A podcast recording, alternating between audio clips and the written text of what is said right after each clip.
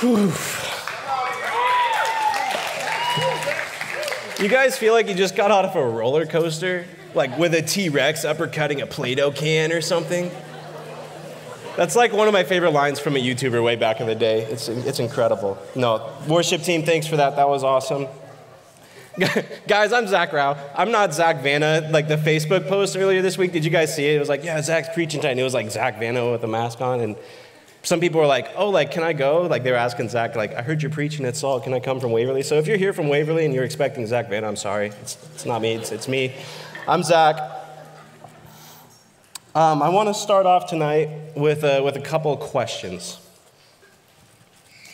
Have you guys, have you ever heard someone complain before? What about this? Would you ever describe yourself as a complainer? Have you ever complained about how much someone else is complaining? What about this? Have, have you ever been disappointed in yourself with how much you complain? Like you feel like, man, I, I, I really should be more thankful in my life. Maybe other people are telling you that. Look at the bright side. Well, tonight, guys, we're going to continue this case study on the colony of heaven. We've been going through the book of Philippians, and this big theme is, is this like idea of citizenship in heaven, and we were calling, calling it the colony of heaven. And we want to answer this question how does, how does a Christian behave in light of their changed citizenship? Okay? The citizenship that used to like be in a land of death, that's now in a land of life. Specifically, tonight, we're going to answer this question Where does complaining fit into the colony of heaven? So go ahead, open your Bibles. We're going to be in Philippians 2 12 through 30 tonight. And as you're flipping there, I just want to get us up to speed a little bit. Ryan was talking about this, teed me up really well. Thank you for that, Ryan. Two weeks ago, Mikey preached a sermon, and he told us through Philippians 1 how this colony of heaven, this, this the Christian response to suffering. We found in that text that our suffering is never for nothing. God always has a plan in it, and it actually propels the gospel of Jesus Christ forward. Christians don't despise their suffering, they actually welcome it, not because of some vain hope or some vain idea that maybe it's better on the other side, but because there's a living God, a belief in Him. A belief that says to die is, or to live is Christ, to die is gain. That the hope of the Christian life, it, it, it isn't actually in this life, it's in the next life. So we're going to fast forward a week. Remember Ryan, he's preaching on the humility of God, right? Like this idea that God is so humble that he even created us, already knowing all the way from the beginning of creation, before creation, that when he was going to create the world, one day he would have to send his very own son to die on a tree for our sin. A God so humble that even despite that knowledge, he would still create us. And now he's inviting us in this race down the ladder, right? Not up it, not, not seeking approval from man or people's opinions of us or a job or whatever. We get to instead race down the ladder. And when we finally get there at the end of our lives, we'll see Jesus there waiting for us, right? Those two sermons actually help this one tremendously. And so if you if you, this is like your first time, welcome. You don't need to know all of that. I'm just trying to catch us up a little bit, maybe remind you, refresh your memory. But I would encourage you guys, if you haven't listened to those sermons, go listen to them. They're all online on our website. Check it out. The reason why this helps tremendously for me this week is because Paul wants to make something absolutely crystal clear about this colony of heaven, this church. Because if we believe that suffering is never for nothing, and that our God is humble, even inviting us into his humility, then and only then can we actually receive this instruction that he's going to be giving us here in Philippians 2:12. Okay. Philippians 2:12. Therefore, my beloved, as you have always obeyed, so now, not only as in my presence, but much more in my absence, Work out your salvation with fear and trembling. For it is God who works in you both to will and to work for his good pleasure. Okay, let's park there for a little bit. We got a lot of Bible to get through, so I'm trying to go a little fast. There's therefore, like this word. Okay, here's, a, here's like a Christian life hack for you. Whenever you're reading your Bible and you see the word therefore, I want you to stop immediately and reread what that person just said. Okay? Because here's what therefore means it's like, because of what I just said, these things are now true. Okay? So everything that Paul just said, looking back, we're saying God is humble because Jesus came to die for our sins, and because one day everyone will bow the knee to King Jesus, because all that's true, because God the Father will be glorified in the worship of his Son, he can actually explain these instructions to us. So he's saying, because all that's true, listen into this. But even before he gives us instruction, guys, I love this. He reminds us who we are to him. Therefore, beloved, He's not talking to strangers here. He's not talking to enemies or just random people on the street. He's not giving some vain idea of like Christian positivity and holding the door open for someone you don't know. Paul is talking here to some of his dearest friends he's ever made in his life. How do I know that? Acts 16, Paul actually, it's describing this episode of when Paul actually starts this church. It's actually the first church Paul ever starts in his ministries. The Philippian church and he's talking to them. Guys, he loves these people. The Philippians mean almost everything to Paul. Like they're friends, they're on the same side. They have this deep rooted, like grounded affection and like this history of friendship between one another. And he's saying, Therefore, beloved, brothers and sisters in Christ, listen to these words. As you have always obeyed, so now, not only as in my presence, but much more in my absence. Work out your salvation with fear and with trembling. There's a lot to unpack there. We can see here, okay, yeah, Paul's writing to believers, right? People that have begun to obey Jesus and they've turned their life away from their sin towards God. And if that's not you tonight, if you would say, hey, you don't know exactly where you are with this whole Jesus thing, guys, that's okay. Keep coming. Keep listening. We welcome you guys here. Whether you're online, you're listening in. But, guys, especially especially for those of you that would claim that you are a Christian, that you are a follower of Christ, that you have turned away from your sin. Listen to these words. As you have always obeyed, so now, not only as in my presence, but much more in my absence, work out your own salvation with fear and with trembling. At first glance, this can kind of seem counterintuitive right? Like we just heard last week, Jesus already died on the cross. Okay, he did that so that he could save us from our sin problem, so that we don't have to work for God's approval. And yet, Paul is saying here, hey, work out that salvation with fear and with trembling. What's going on there? Like, is it one or is it the other? Do we just believe in Jesus or do we also try to do good things for him that please him?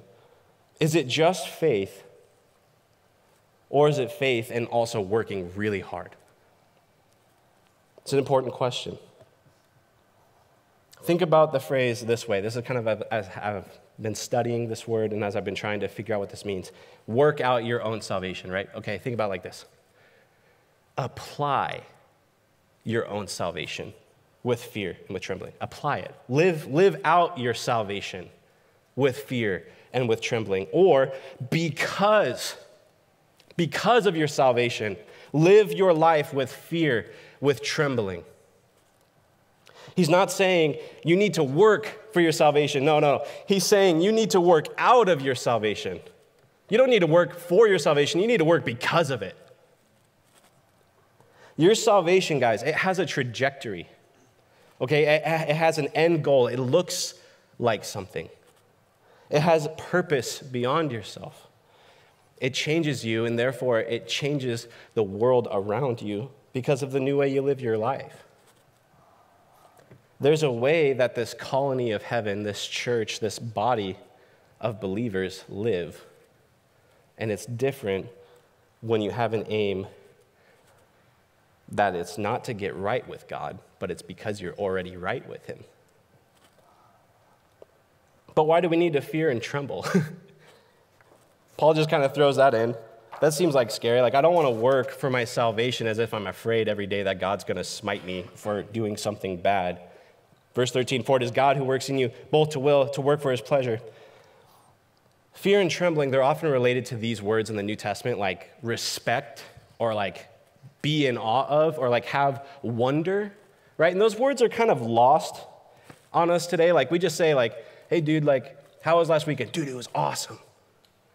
Like it was, it was incredible. And like, what'd you do? Like, oh, I played video games and I read my books for school. And you're like, is that really awesome? Like, did that provoke a sense of awe in you? Like, were you dumbfounded at yourself that you did your homework and played games? How was your weekend? Oh, it was great. It was incredible. It was amazing. It blew my mind. I watched YouTube. No, guys. That's not, we, we like lost the meaning of those words. And here's what I'm, trying. I'm trying to recapture that for us. It's, it's not that you need to be afraid that like God's going to be mad at you if you're not working, but you should like, you should be amazed that God is working in you. Like that should blow your mind. You wake up in the morning and you're like, holy smokes, God is working in me. That should like provoke something in us. Guys, I remember when I first got saved, like as a sophomore in high school, like I woke up on Sundays at 7:30 in the morning to go to church. And I remember waking up and sitting there and thinking to myself, what happened to me?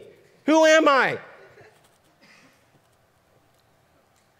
Or like when I first applied for my first job at Hy-Vee as a courtesy clerk, you know, like a professional cart pusher, I was, I was in the middle of my interview with the HR representative there, like a really high profile, you know, like she can hire and she can fire people and she can, you know, stop you from getting hired kind of person.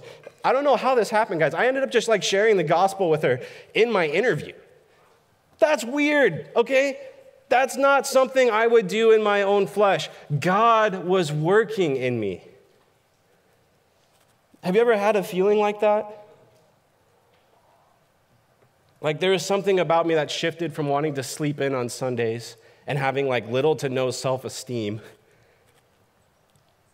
That changed when Jesus entered the picture of my life.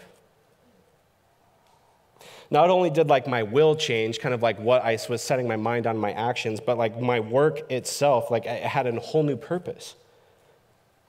I remember like this when I was kind of reading my Bible as a baby Christian. Ephesians 2:10 was like one of the first verses I remembered. Uh, it's like, um, "For you are God's workmanship." Some of the translations would describe it like, "You are God's masterpiece, predestined in Christ for good works, that you may walk in them." Guys, when I read that verse, like I wasn't like, "Oh, can you believe God expects me to work for Him?" But it was like, "No." Like, God's created me for an incredible purpose in my life. Like, I'm, I'm excited to do what God wants me to do. It's what I was made for. There was this, this awe and wonder that I had in my life, being God's workmanship, walking in his ways. It wasn't scary. It wasn't like I was thinking that there's a scale at the end of my life, thinking, oh man, I better do good, enough good. I better do enough good that outweighs the bad. Otherwise, I'm going to get there on Judgment Day and God's going to say, mm, sorry, that's not how it works. Maybe, maybe this illustration will help you put it together. Okay, Spider Man 1, Tobey Maguire trilogy. Who's out there? Okay, better than Andrew Garfield, right? Okay. He gets bit by the spider. Okay, he goes home, he passes out, he wakes up a few hours later. What happens? My man wakes up. He's trying to put on his glasses. He can't see. He takes off his glasses. He can see just fine. That's not how I'm doing today. I got to put these back on.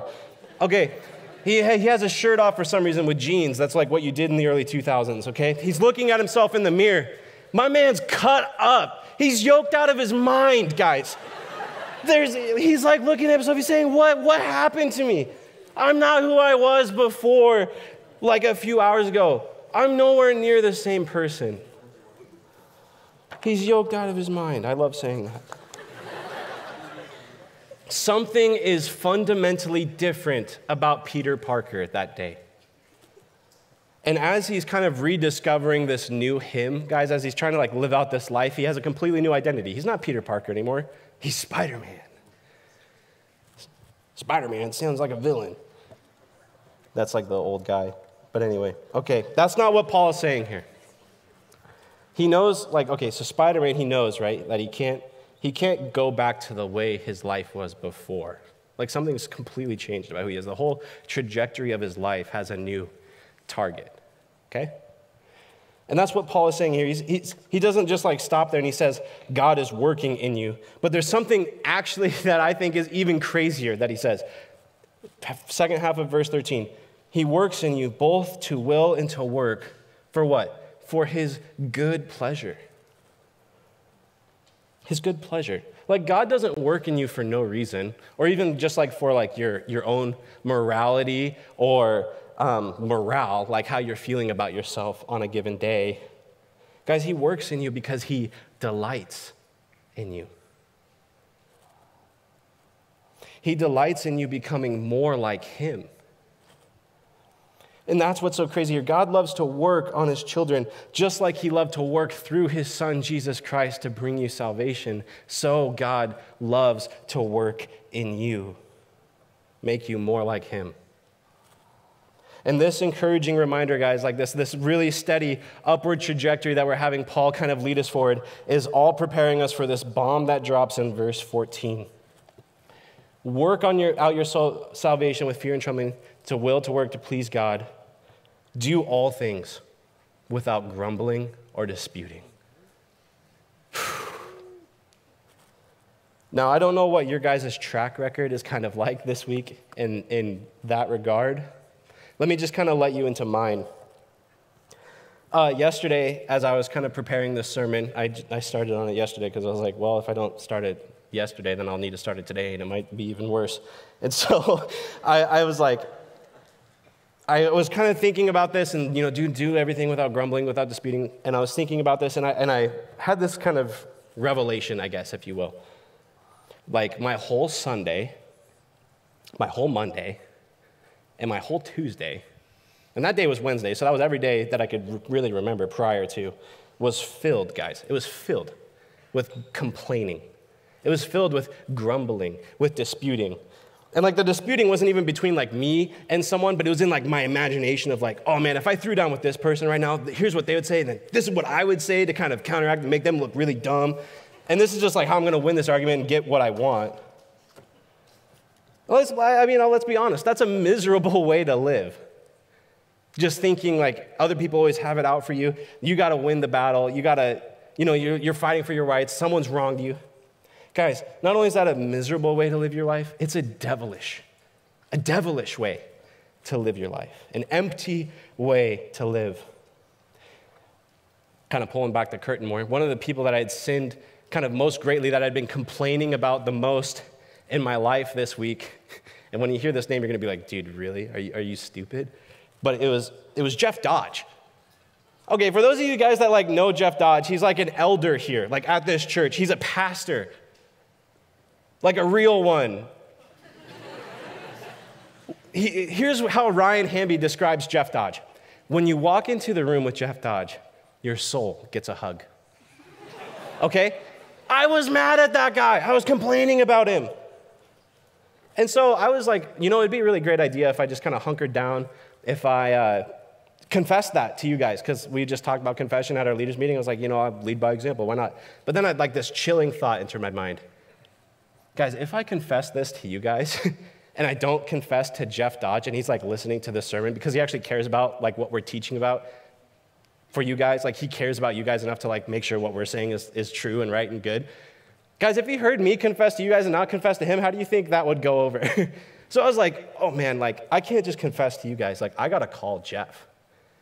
And so I'm like calling up my pastor with fear and trembling. And I'm sitting there, I'm like, hey, Jeff, you just got to know, like, this is kind of where I'm at with you this week. Um, that sounded a lot worse. I, here's how I sinned against you, right? Let's, let's think about it that way. Here's how I've been complaining wrongly about you, Jeff and I confessed my sin to him. Guys, Jeff met me with so much grace. So much grace. Double doctor degrees, pastor of many, elder of a church. Some punk comes confessing sin to him. This is, this is what he says to me. I'll, I'll never forget this. Zach, I actually think more of you now because God's word has convicted you and because you've confessed your sin to me. Go and preach with conviction. I don't know, that, that gets me worked up. And I'm like sitting there on the other line, like tearing up, as I kind of am right now, and I'm like, okay, yeah, I can do that. You send like the smiley face, like crying emoji. Here's why I'm telling you all this. I think I have an idea of why Paul uses the word grumbling here. Like maybe today in our vernacular, we don't say, like, dude, my roommate was totally grumbling last night. Or like, did you hear that person grumbling about Jeff? You hear me grumbling? No, like, we don't say that. But here's how I do use the word grumbling it's when I'm hungry and I look at my wife and I say, honey, my tummy is grumbling. like, my tummy is empty. I need food to fill it. Let's go to McDonald's. Come on. My tummy's grumbling. It's empty. Guys, when we grumble, when we complain, we are saying something to ourselves that we are empty, that we need to be filled with something we don't have. Let me tell you guys, when I, when I was confessing to Jeff, like, I was met with grace in the gospel, and after that call, like, I was, I was trembling, I was in awe. Not because Jeff, like, rebuked me super sharply, but I was thinking, man, God is working in my life. He's making me more like Him. Like, not only God forgives me, but like Jeff forgives me. That blew my mind. Let me just say this to be clear complaining, guys, it has no place in the colony of heaven. It has no place. This is what Paul means next in verses 15 through 18. He says, Do all things without grumbling, verse 14, 15, so that you may be blameless and innocent. Children of God without blemish in the midst of a crooked and twisted generation, among whom you shine as lights in the world. The colony of heaven, it doesn't complain, guys, because it needs to shine as lights here. When we complain, our testimonies are at stake. Sure, you may believe in God, but I don't think you act like it because everything in your life seems to be going wrong. And this God that you're talking about that makes everything work out for the good of those who believe in Romans 8, it doesn't seem to be kind of lining up with the way you're living. You may know that to be true, but is it, is it impacting your day to day, guys? That's not what you're made for. You're not made to complain. You're made to rejoice, to delight in God and in each other in this colony of heaven. Let me say it like this this is the truth about complaining, kind of if you're taking notes. Complaining is the fruit, it's the fruit, like the byproduct of forgetting that God is humble and your suffering is never for nothing. You forget and then you complain. Guys, when we forget Ryan and Mikey's sermons from the past two weeks, when we forget like this awe and wonder of God working in us, that's the open door that complaining takes and sneaks into this colony. And like a thief in the night, guys, it ravages us. It robs us of our joy. It robs you of your purpose in an instant. The colony that's supposed to be built by a natural, mutual love of God is now replaced with splinters and fractures of smaller tribes based on collective hatreds, not collective loves. That's what complaining does. Paul, even later in Philippians, in this very book, he'll bring up this case of these two ladies um, arguing about something in the church. And he's like pleading with them both in chapter 4 be united in the Lord. You can disagree as people in the church, that's not wrong. When you're complaining about someone, you've made an error in your life. You're taking an image of God and you're trying to make it something that it's not. So, if we have this huge problem of complaining, and if it's really as potent as I'm saying it is, what's, what's like the antidote, right? Like, what's the cure for complaining? It's the next verse, guys. I love what Paul says here. This is our defense against complaining. This is, this is the hope for us in the fight. Verse 16 holding fast to the word of life. Holding fast, so that in the day of Christ I may be proud I did not labor in vain or run in vain, even if I am to be poured out as a drink offering upon the sacrificial offering of your faith. I am glad and rejoice with you all. Likewise, you also should be glad and rejoice. The word of life, guys, this, this book, this Bible. that is our defense against complaining. Here's the difference between my Sunday through Thursday and my Wednesday and today. That book. When I sat down yesterday I was like, I got to write a sermon, you know, God help me. I'm soaking up God's word. I sat there for hours. I took all morning and most of the afternoon meditating on these words. Because if I don't learn anything from it, how can I teach you? And what happened to me, guys? Here's what I'm saying. As I was soaking myself in God's word, bathing in it, trying to make a sermon, I suddenly had less things to complain about. Like, I, I had nothing to complain about, actually. When I saw that God works in me for his pleasure, and that Jesus didn't even complain about dying for me, and that my suffering isn't for nothing, and God is humble, and his humility is actually the source of my happiness, it became hard for me to think about things to complain about.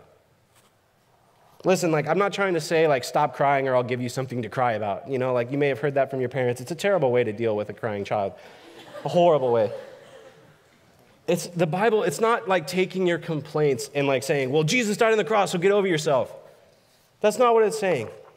Here's what the Bible is revealing to you there is a loving Father, a loving Father that understands life can be hard.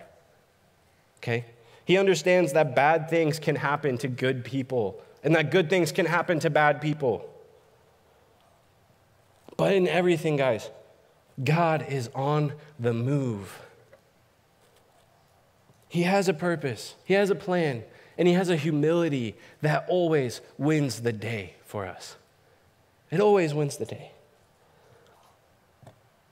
Because He sent His Son, Jesus, who for the joy set before Him, He endured the cross. That's Hebrews 12, 2, if you're wondering. For the joy set before him, he endured the cross. Jesus didn't even complain about the cross. How mind blowing is that? He didn't complain. He just stated a fact as he was dying and being bled out on the, on the ground. He said, I'm thirsty. Here's how I'm translating that for you tonight I'm grumbling. Not in a complaining way that we grumble, but in a way that says, I'm being emptied. I'm being poured out for the sake of the children of God. Paul even goes as far to say, hey, if I'm going to be poured out like a drink offering upon the offering of your faith, man, I'm happy. I'm happy to do that. What, what a better, like, what better way is there to look like Jesus Christ than being poured out like he was for the sake of another person? He's saying you, you should be happy too. Here's what he means. Drink offerings, like way back in the day, we're talking like the Ten Commandments, the law, all that good stuff. Drink offerings. They were like made to like accompany like an offering of like a bull or a lamb or a sheep or some other animal to like cover over this person's sin. And this person would take a cup of usually of like wine and they would like pour it out over the offering. It's like this way of symbolizing like this creature's life like the, its blood its, its like innate life that's in it is being poured out for my sake. It's being poured out. It's being emptied. Likewise, guys, Jesus, when he's about to be going up to the cross, being crucified, being emptied of himself, he takes some bread and he breaks it. And he says, This is my body, which is being broken for you. And then he takes a cup of wine and he, and he takes a drink of it and he's saying, This, this is my blood, my blood that's being poured out for your sake.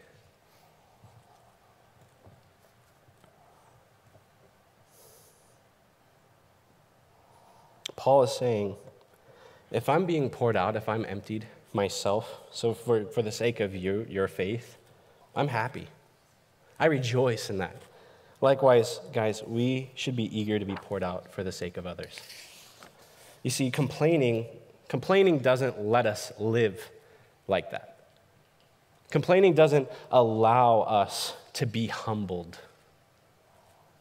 It doesn't allow us to see the way that God is like working in our lives. Because the heart of complaining, it's always this, guys. Why me? Why, why did this happen to me? What's, what's wrong here that this happened to me? What do I need to fix? What's going on? But when, as a colony, we look at this book and we read it and we take to heart what it has to say, and we understand that suffering is never for nothing, and we see that God is humble to send his son to die for us, we can't ask, why me anymore. No, our, our, our attention gets taken off ourselves and we say, why would God do that? Why would he do that? It makes no sense. There's no rationale, rhyme, or reason that God would send his very own one and only son to die on the cross for your sake other than this. He loves you way more than you think he does. Way more.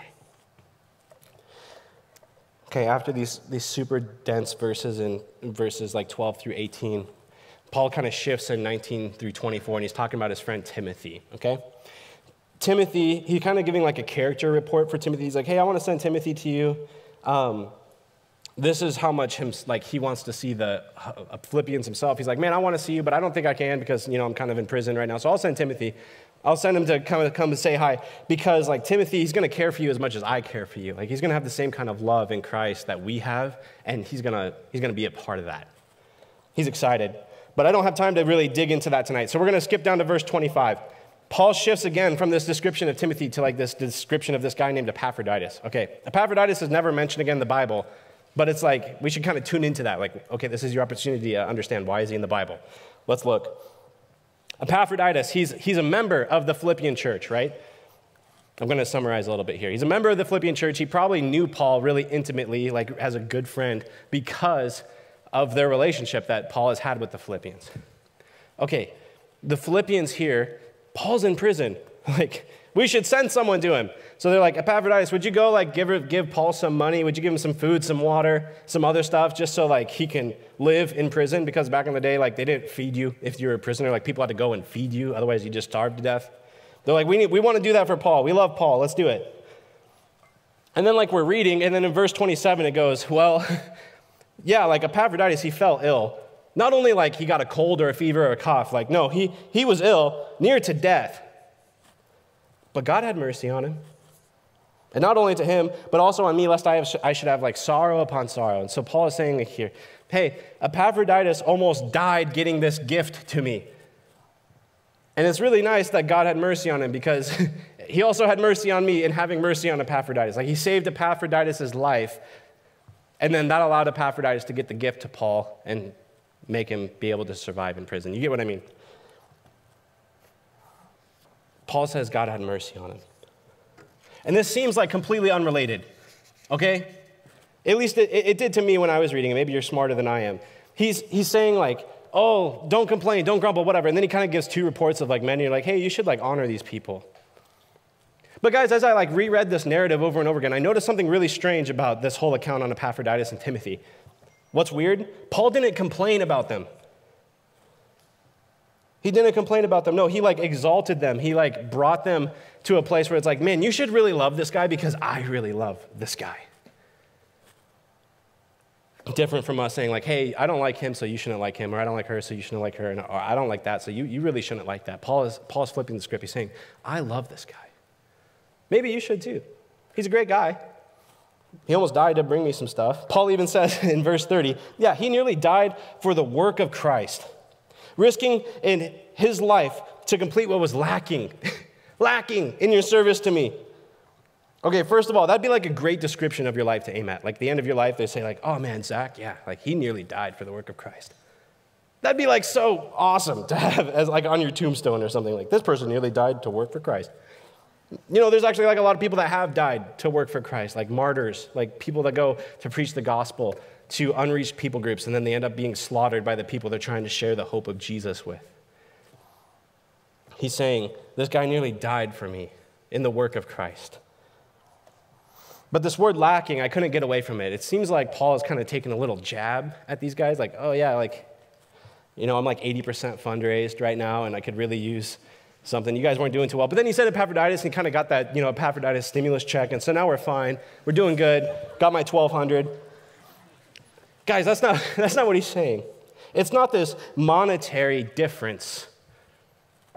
and, and lacking.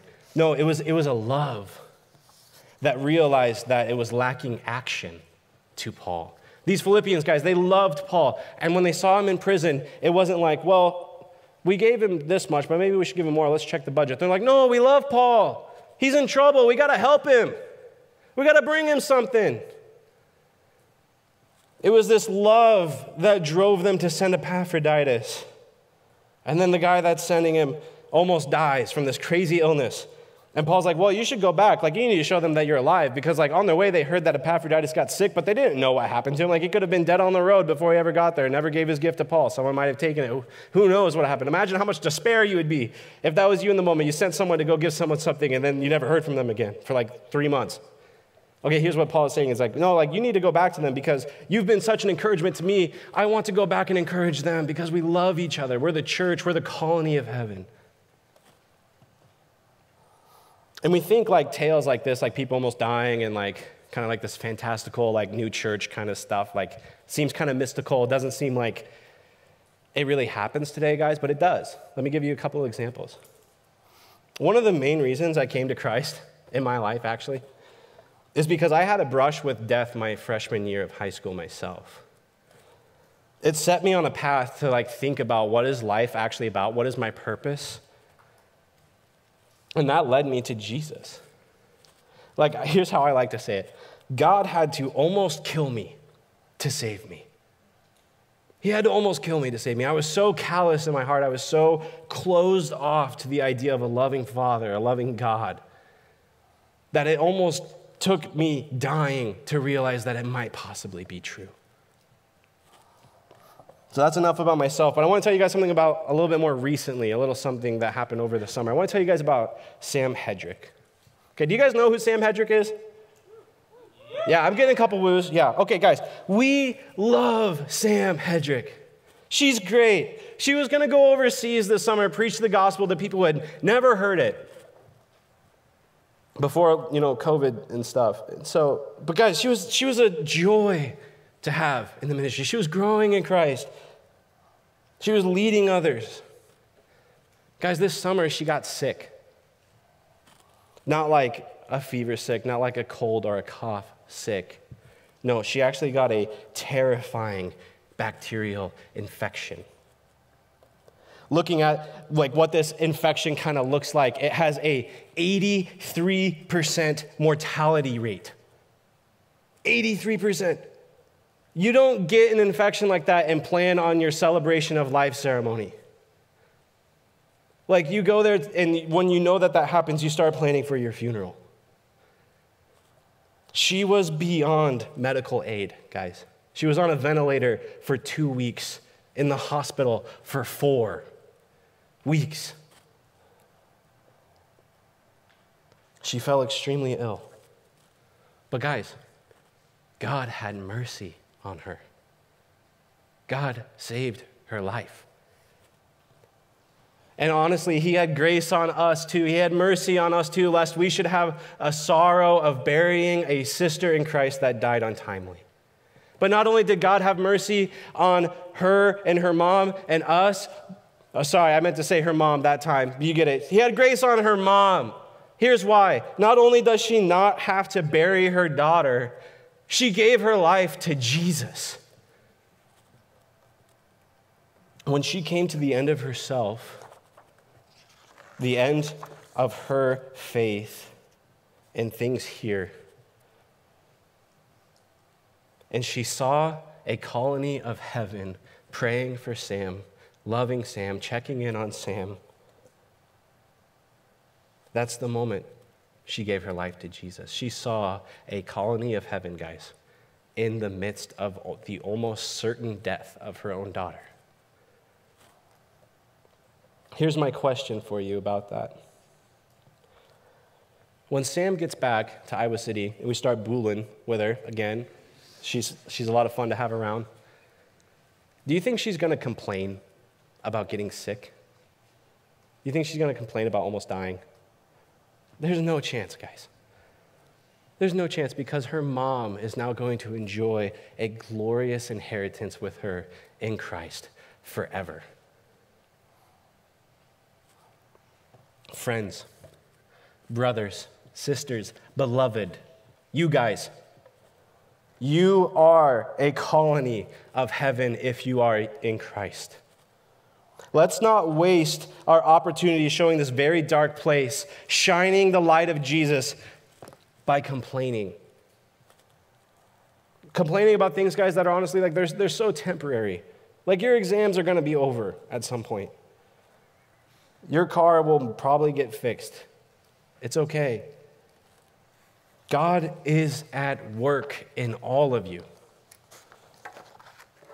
He's calling you to be with Him. He's calling us to a place, to be a place that is more obsessed with Jesus and how that makes us more in common rather than complaining about what is different about us. Would you pray with me?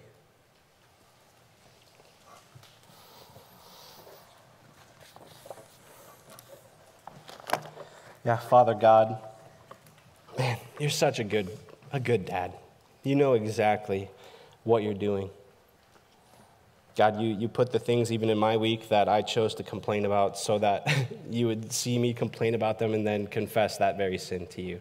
Not only to you, but to this place and to Jeff. God, you're working in crazy ways here. And God, I just ask that we would just have more of you and less of ourselves tonight, God, that, that we can believe the truths that are in Philippians 2 5 through 11, that at the name of King Jesus, every knee will bow, every tongue will confess that Jesus Christ is Lord to the glory of God the Father. God, make it so in this place. It's in your name we pray. Amen.